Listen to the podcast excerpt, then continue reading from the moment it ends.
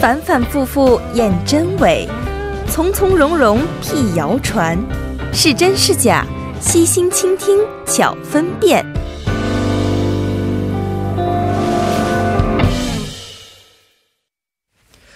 好的，欢迎大家来到我们每周三的是真是假板块啊。那今天呢是七月十号，呃，下雨了。刚才我还在说这场雨呀，缓解了最近天气非常炎热的情况啊。嗯，两位今天感觉到天气很凉爽了是吧？是的，久旱逢甘霖。没错，是的。而且前几天实在是太热了，今天我看了一下，刮点风啊，然后下一点雨之后，出去之后整个空气都变得非常的清爽一些。嗯，对，我感觉我的皮肤都变好了。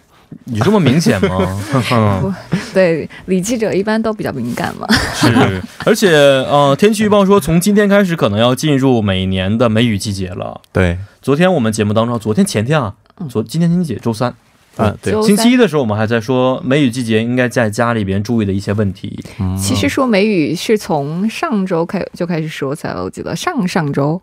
但是一直没下成是吧？对，嗯。嗯，一直说是梅雨，但一直没下成。今年梅雨可能稍微的来的比较晚一些。对，是。是，每年这个时候一般都已经下的差不多了吧？嗯，我不知道是是这样因为今年的这个呃，就是全球变暖、气候异常嘛，嗯，所以它的呃呃北极的这个冷空气一直是就是呃一直压着南边，就就是一直在半岛。靠近赤道的这个地方，嗯，所以它冷冷热空气交锋的这个地方是在半岛以下的。是是，现在就是经过呃气候异常之后，它这个呃暖风向北移动的这个时间就推迟了。哦，现在推迟到上面之后，呃，降雨现在才来，才现在才开始。是对，确实啊，一说到这个天气呃全球变暖的情况。我看了一下新闻，说印度好多地区已经是突破五十度的情况。对，如果再再再再再这么发展下去的话，再升高升高个三四度的话，印度很多地区是不适合人类居住了。已经对啊，这个情况确实非常的严峻啊。而且我们知道印度，呃，因为经济原因，这空调普普普及率也并不是非常高。对，然后它人口密度也比较相对比较较集中嘛。是是是啊，所以看来这个世界环境保护的。呃，情况已经是刻不容缓了啊！两位家乡也都会有这样梅雨季的情况吗？我们家那边东北是没有梅雨季这样的说法的，因为我们是湖南哦，因为我是湖南的，所以其实湖南梅雨季节还挺长的，挺经常下雨的，一个月吧。像现在就是部分地区是有暴雨的，然后部分地区是有水淹的这种情况。哦，嗯，其实除了湖南之外，好像。江苏啊、浙江、安徽等地都出现了不同程度的暴雨。长江以南，基本特别长江附近的地区都会有这样的多少梅雨的情况出现。对，嗯嗯。那梅雨季的南方那边我不是很清楚，梅雨季的时候，真的是我们所知道的什么都不干吗？对，真的是什么都不干，然后身上一直有味道的感觉吗？所以现在这个呃烘干机，嗯，是必备啊。哦，所以这个烘干机在国内是。挺畅销的，特别对对对，嗯，北方这边可能就是空气净化机比较畅销一些 是，南方这边是烘干机。对，现在烘干机是确实是卖的比较好，然后。这个烘干指的是吸，就是吸吸湿的这样的功能的机器啊，不是是除湿机，还是说洗完衣服洗完衣服烘干？因为因为总是不干嘛，对，嗯，所以身上总是会可能不干的话会有一种味道，有味道，对，发霉的味道是非常没错没错，是的，嗯嗯。那我们李记这边，您是家乡什么地方来的？山西，山西那边好一点是吧？黄土高原嘛，所以干燥一些。对，夏天夏天的时候也会下一些暴雨，但是。呃，可能不会像郑云记者说的那样，潮湿闷热那种感觉。晚呃，尤其是夏天傍晚下一场雨之后，第二天起来非常清爽。哦，夏夏天还好一点，冬天呢很冷吧？冬天很冷，冬天是很冷的。对，西北风比较大啊。对，那边很出名的西北风，像刀子一样是。啊，也希望这场雨吧，不光是对于城市居住的这个市民来说，也希望对于农民来说也是一个及时雨，是不是？嗯，好的，那看一下今天两位带来的真假信息到底是什么样的。首先，请郑云记者说一下今天的第一条消息。我第一条消息就是和这个天气有关啊。刚才主播也说过，印度是部分地区是突破了五十摄氏度，然后其实欧洲多地的气温也是十分罕见的，超过了四十摄氏度啊。然后有人就说，二零一五至二零一九年啊，是地球上自有记录以来最热的五年。请问这是真是假？哦，有记录以来最热的五年。对，没错。这有记录指的是什么呢？进行气象观测以来吗？气象观测以来。对对对。但是这个进行气象观测，呃，中国古代有气象观测，但是用的这个单位也不是摄氏度吧？以前怎么记记记的，我也不知道。中国以前肯定会有记说今年热不热这样的情况，是不是？对对对。那中国古代怎么记的？我还真的不清楚。啊，这个可能我它的标准是什么呢？在古代的时候。我觉得可能他们是根据一些就是间接性的这这种现象来记录啊，我的猜测啊，嗯嗯，可能不会像这种摄氏多少度。其实像欧洲呃欧美一些国家在古代也也并不是用摄氏度来来计量的，嗯，可能是近代才采取这样的一些呃就比较精确的方式去计量。对，比如说这个呃日照时间长短，嗯，然后每天太阳落的时呃。这个可能就是一些水水的蒸发速度之类的吧，我的推测啊，嗯嗯嗯，所以这个有记录以来，可能也是指的我们有精确的测量单位之后，嗯，来去产生的这个记录方式吧，嗯，所以可能是指的是这个最热的五年，不然的话没有办法去跟古代比较，是吧？嗯，对。好，那李健记者，您觉得这个消息是真的还是假的呢？哦，我觉得是真的。嗯，首先从韩国的情况来看。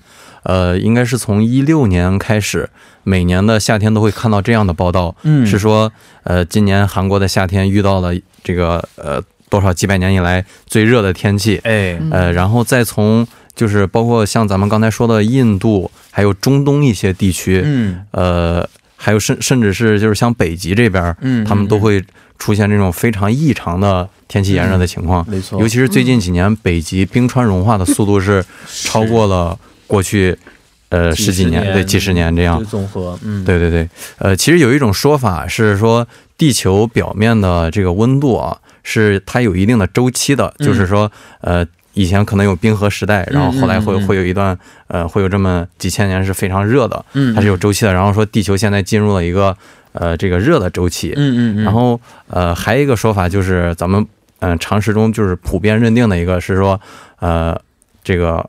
温室气体排放过多，嗯，导致了臭氧层呃一个破坏，嗯嗯，然后给气候造成了异常。哦，其实这两个因素都有吧，我觉得有。嗯，但是据我所知啊，最近在观测之后发现，在我们九十年代所知道的臭氧层大面积破坏之后，现在已经慢慢在修复当中，特别是北极的一些地方，修复的速度还是比较可喜可人可人的啊。嗯，呃，也证明环保。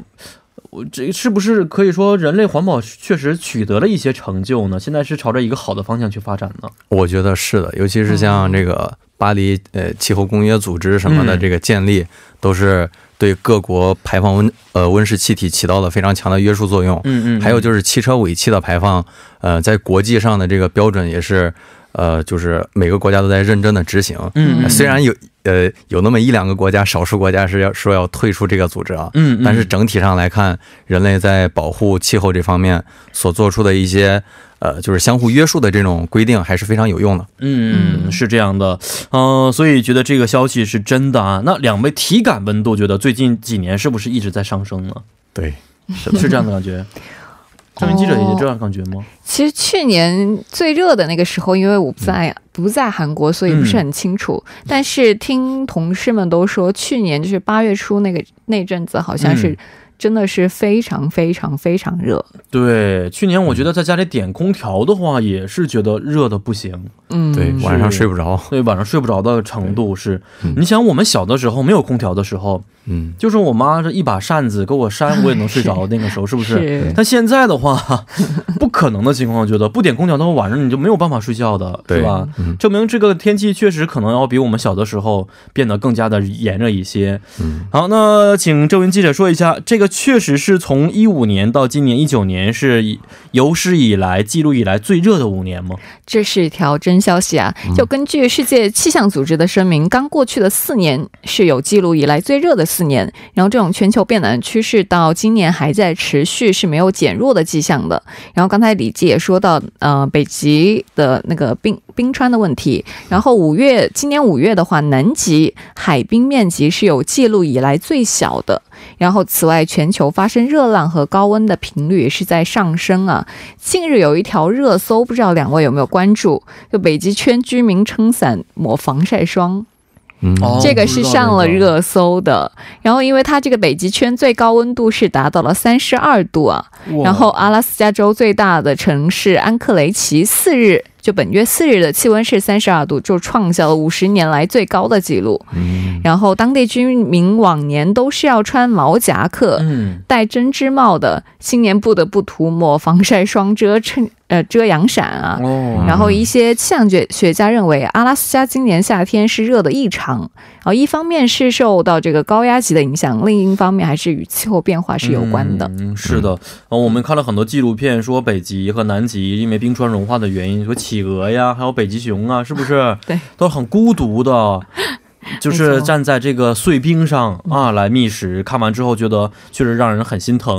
然后今天我们在帮您解答当中也说过，天气炎热，所以呢，车内的这个防暑降温的工作也需要去做好。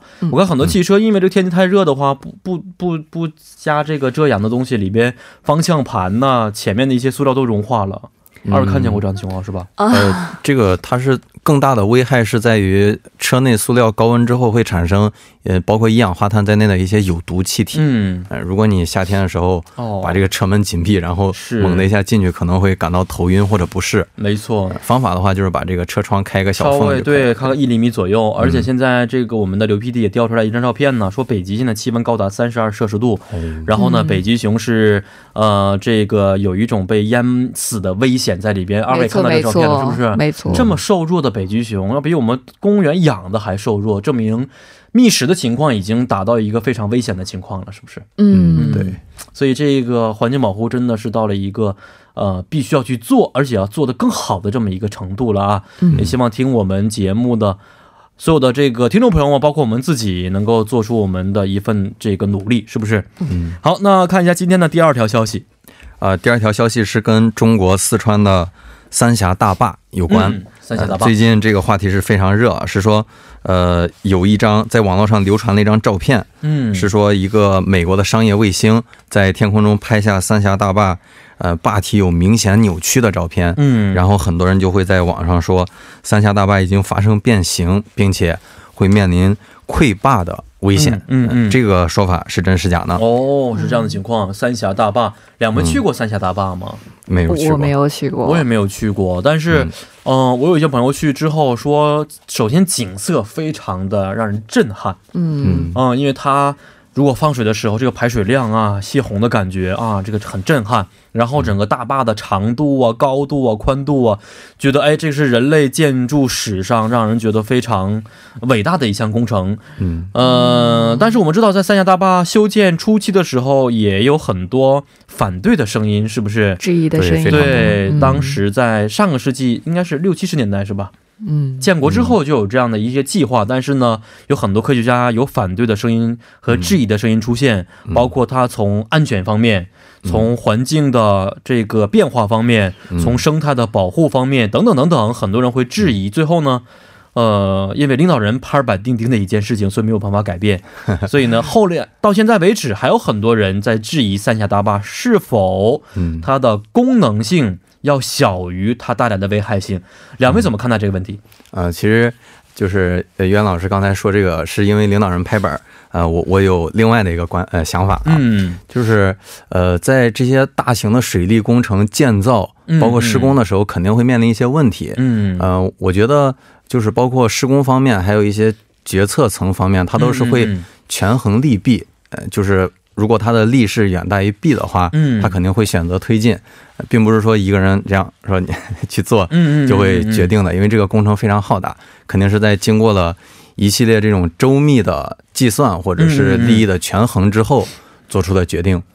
嗯。嗯，首先从这个技术来看的话，它确实是在全世界高坝中都是首屈一指的，嗯嗯，但是它确实也有很多的问题。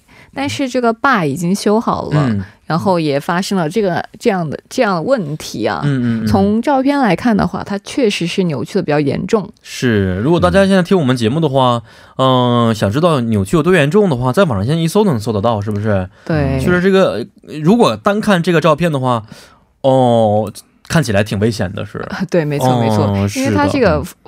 一个扭曲的幅幅度还是挺大的，是。然后，但是刚才李记说会不会溃坝？嗯嗯嗯，我觉得 这个扭曲呃不，这个溃坝还是应该 应该是没有可能的。嗯，但是溃坝了的话，这个问题就不是相当严重这四个字可以来形容的了。然后像嗯，专家是说啊，这个坝体是变形了。嗯，然后但是这个变形是处于这个。弹性的状态哦，所以我们看那个照片，并不是被 P 的之后的照片，是真实的照片吗？这是真实的照片，但是他说这些各项指标还是在设计允许的范围之内。嗯，哦，是这样的。所以原来我们现在看到的这个弯曲的部分，以前是直的吗？啊，以前是直的。应对，应该是跟上面这一块应该是成一个水平。是，那怎么能够变得这么的？弧度还这么大呢？因为水流冲击的原因吗？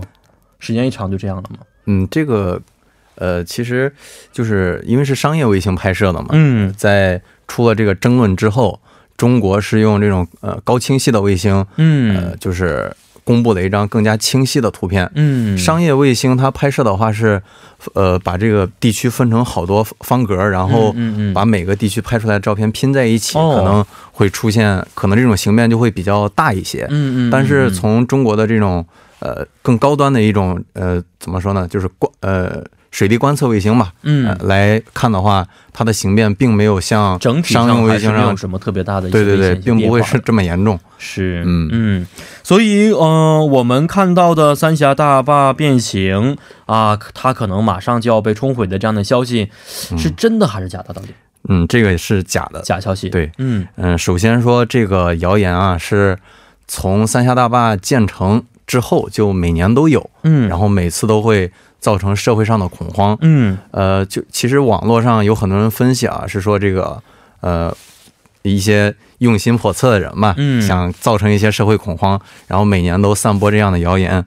呃，正云记者刚才说的这个呃有关气候变化，还有一些地理上的改变，这个呃确实是存在。嗯，呃，但是就是它都是在设计之初都已经考虑到的。嗯，对于呃就就是下游民众的这个生活，其实。不不会造成危险，嗯，就是大家如果有在呃三峡大坝下游生活的朋友或者亲戚的话，呃，其实大可放心哦。然后呃，三峡大坝官方包括中国官方给出的回应都是在各项这个监测指标之内，就是大大坝的形变，嗯。然后还有一个非常关键的是，呃，咱们说这个弹性形变啊，弹性形变像这种。呃，大坝，然后还有这种摩天大楼，哦，它都是在一定范围之内允许这样来回晃动，或者是有一定的呃这种变形的。嗯嗯嗯。呃，如果到了就是它可能会发生溃坝的这个程度的话，提前它是坝体上会产生一些比较大的明显的裂缝。嗯嗯。然后如果裂缝太大，里里面的这种承重结构出现断裂的话，嗯，那个时候就一发不可收拾了。哦。但是这种情况是。呃，不可能发生的。是的，所以在设计之初已经想到了，故意让它这个大坝的坝体有一些弹性存在啊，这样的话可能使得坝体更加的结实一些。对，所以这条消息也是假消息啊，三峡大坝还是比较安全的，特别是在下游生活的民众们，我觉得应该是非常非常的关心这条消息的。对对对对，因为我看了一下这个三峡柱在泄洪的时候，真的 挺可怕的。我看了。前几天，这个在国内，这个我们拍摄节目的时候，看了一个很小的坝，它的泄洪的时候的水量就觉得让人觉得非常的震撼。嗯，可想而知，这个三峡大坝如果全速的去泄洪的情况，应该到底这个景象有多么震撼，是不是？嗯，好，那看一下今天的最后一条消息。呃，最后一条消息是和兵役有关啊。嗯，就韩国男性一提到兵役，就是谈兵役色变啊，然后。今天是呃十一号，也就是明天。明天的话，韩国政府是会对拒绝对韩裔美籍歌手兼演员刘承俊签发在外同胞签证是否违法，做出终审判决啊。嗯，然后这个是吸引了很多人的眼球。不知道两位知道流程吗？我知道这条消息已经好多好多年，他每年都会递交消息说希望能够解除他回国的禁令。对，但是一直没有解除的掉。嗯，对，就简单说一下这个事件好了，因为他呃，就他是曾经红透韩国的一个韩流巨星、韩流人气明星嘛，然后也是多次承诺将履行兵役义务，然后是备受好评啊。但是两千零二年一月，他是突然放弃韩国国籍，然后取得了美国国籍。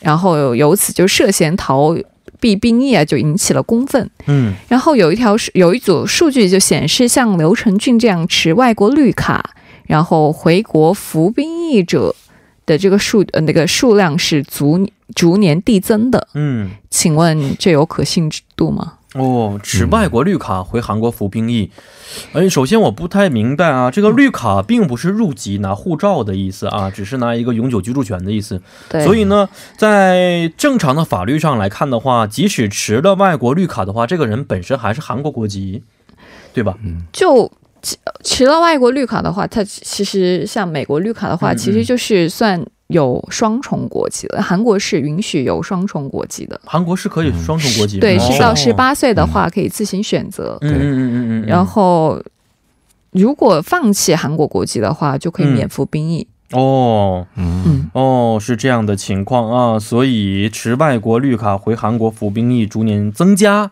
嗯，这么一条消息是不是真的？嗯，确实，我说真无边的很多韩国朋友，特别男性朋友，对于服兵役来说，也不能说百分之百都是情愿的，但是更多的觉得这个是，嗯，为国家做贡献的一件事情，是不是？所以不得不做的一件事情。呃，也确实最近几年存在着，包括一些演艺明星啊等等等等，对，用各种方法来逃避兵役，或者说减轻兵役的程度，是吧？呃，这个情况确实存在的。好，那问一下李记，您对这个消息是怎么看待的？啊，首先持外国绿卡，他如果没有放弃韩国国籍的话，嗯，按照韩国兵役制度的一些呃规定，嗯，只要是韩国的成年男性，呃，就是在身体条件允许的情况下，是必须要去服兵役的。嗯嗯，所以说，我觉得这个逐年递增是有可能的。可能在之前的话，如果你拿着绿卡常年居住在海外的话，呃，他可能韩国政府可能会怎么说呢？呃，睁一只眼闭一只眼吧。嗯嗯，但是。呃，随着这种常年旅居海外的呃韩国人人数不断的增加，嗯嗯，他们呃，尤其是兵役相关部门对于海外常年居住男性的这个兵役问题也是越来越重视。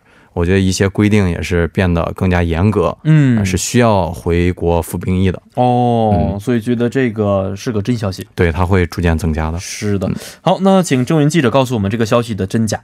这个消息是真的，嗯，然后持这个外国永久居住权，然后服兵回国服兵役的韩韩国人士是在逐逐年递增的，然后二零一八年已增至六百八十五人。然后刚才也说过，韩国规定就是出生起同时具有双。双国籍者的话，双重国籍者的话，在年满十八岁年份的三月底前放弃韩国国籍，就可以免服兵役。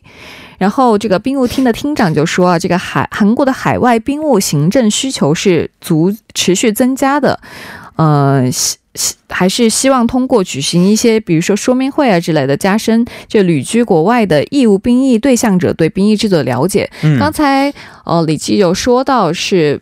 需要服兵役的，但是据我周边的朋友说，可能你要是想在韩国社会立足，或者是取得一个比较好的发展的话，服兵役是，对，没错，很需要去经历的一个过程。是是是，它不仅是在你招人的时候会需要问到这个问题，嗯，你在他还是韩国男性还是比较注重这个。兵役，你是从哪里部队出来的？好像成年仪式的这么一种感觉在里边。对，然后也会就像学校一样，学员、地员啊之类的，也是学习韩国文化的一种方式。没错，是的。好，今天也是非常的感谢二位带来的这三个真假信息啊！咱们下一周再见了，再见，再见，再见。那么，伴随着今天我们真是真是假栏目的结束呢，到了跟您说一声再见的时间了。节目最后，代表节目作家尹月和李晶轩以及制作人刘在恩，感谢大家的收听，送给大家一首晚歌曲，是来自苏玉和 Peck Hen 共同演唱的《皮卡瓦幺零幺三信息港》，愿成为每晚陪伴您的避风港。